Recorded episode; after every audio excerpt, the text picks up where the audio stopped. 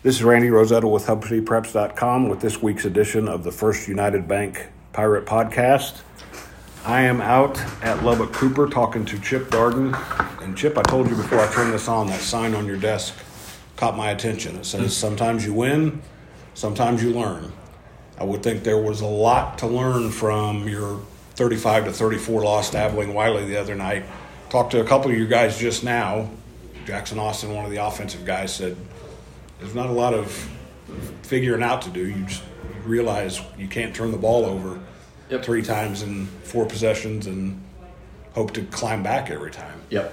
If, and for touch three of them for touchdowns, Yeah. you know that's the thing, and um, and the kids know that. You know, we talked about it this morning our team meeting that you know you get asked a lot. Uh, I was asked over the weekend just for people that care, and I mean it's not. I'm not trying to be negative towards people, but I get asked, man, it's going to be you're going to get after Monday? Are y'all going to run? you're going to run them like crazy? And you know. The, the kids want to win the most Right. of anybody. And I, I'd say they're 1A and coaches are 1B that want to win and, and do everything, you know. And, and I, I think it, what gets lost in it is everybody says each week, you know, all the preparation you put in. Shoot, since December, January, the preparation put in. So it's it's hard when you lose when you when you put all that work into it. And so all that to say is the guys know. I mean, the guys know four turnovers, three of them for touchdowns. You're just not going to win many games doing that. And uh, that's why stats to us, the number one stat for us offensively is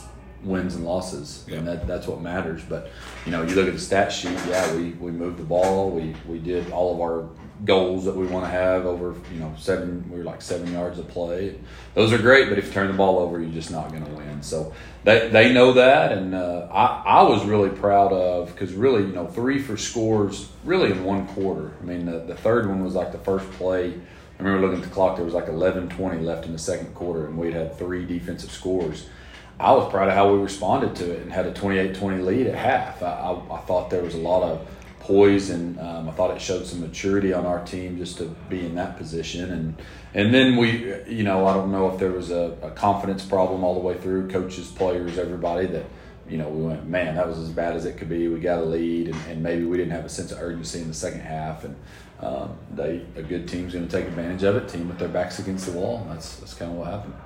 Couldn't talk the referees into just skipping halftime since you guys were playing so well. I know. So it, it, it's always funny how it works that way. It always seems like when you start playing good, it's about about halftime. But no, anyway, it, it was a it. You got to learn from them, and if you don't, and you know, mentioning that sign that if you don't learn from them, then it becomes a huge negative. If it's if it's the turning point of our season in a negative way, you know, we're just we're not quite who I thought we were. But I don't think it will be. I think our guys are going to respond um, in a positive way. Without being there the other night, but talking to George Watson, who covered the game for me, your second field goal, you were pretty close to punching that in. Mm-hmm. So that three or four yards, a yard and a half against Frenship, and boy, the, the complexion's a lot different right now. Absolutely, and and I think what gets lost, and, and I know I said this to George after the game, it all falls on me. And if we if we're not executing at a high level on third down and red zone, those are two right now that we're not. You know, that's on me and on how we game plan and how we prepare. Um, but I thought that was a big part of the game that kind of gets overlooked because of those turnovers. Was we we got it down the red zone, we're doing good, and just kind of shot ourselves in the foot, whether it be a snap issue or a, a penalty or or both. Um, we we would we moving it in between the twenties really well, and we had to settle for two field goals. And don't don't get me wrong, we like kicking field goals because we've got a good one, a good kicker. But um, you get a touchdown in one of those two drives, and it's a lot different ballgame. changes the way you look at it. Yeah. You know, I'm a Chiefs fan, and I go back to, I'm still a little bit stinging about the Chiefs Bengals AFC Championship game a few years ago. They have a 27 to 10 lead at halftime instead of 24 to 10.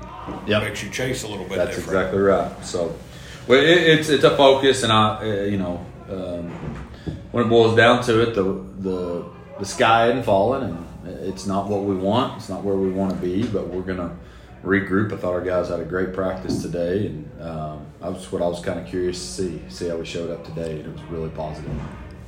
You guys don't get to wallow because not only are you playing a really good team that's undefeated, that's your become a rival, Yep. that's really good, but you have to speed up the schedule this week and go Yeah. out there on a Thursday night. So that's kind of some built-in it's time to get up and go.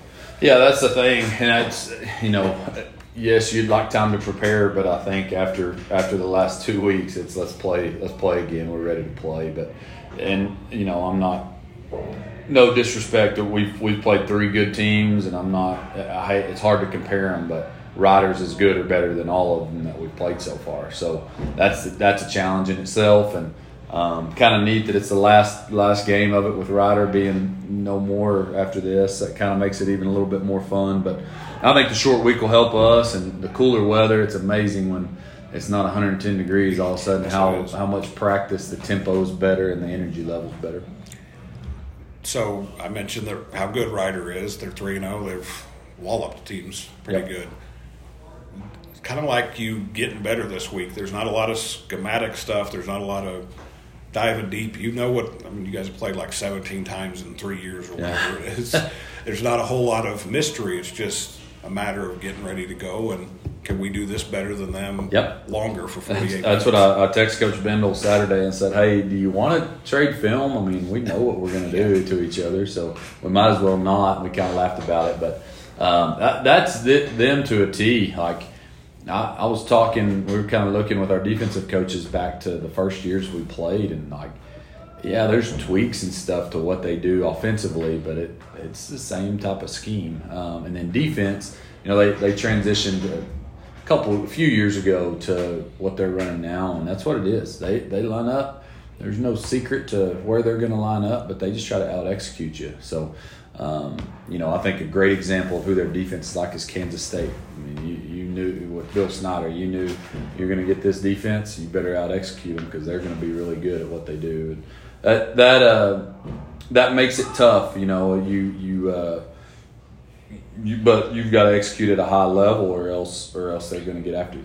You may have just answered this, but what does make that rivalry so good? has what has made it so good? I, I, think the the uniqueness of playing four years in a row in the regional finals is is what has made it you know great. I can still remember that first year in 2018 um, when we were in their district. They came over here.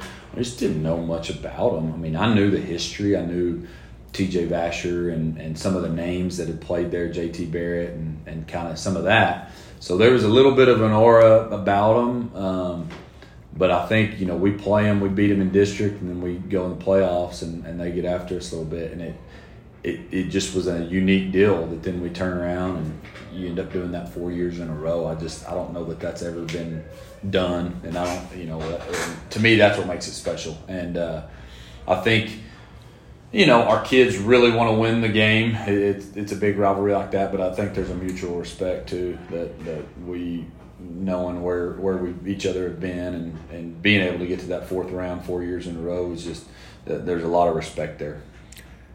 And not that there's it's still a non-district game, so it's not the be all end all. But you guys need to get better in some ways because after that you start week off and then district yep. or yep we have off week next so we, will get you know, a week and a day off, which will be nice. I think it'll it'll always. It seems like that always comes at the right time, but uh, that's the thing. Like we can we can look at those signs and say sometimes you win, sometimes you learn.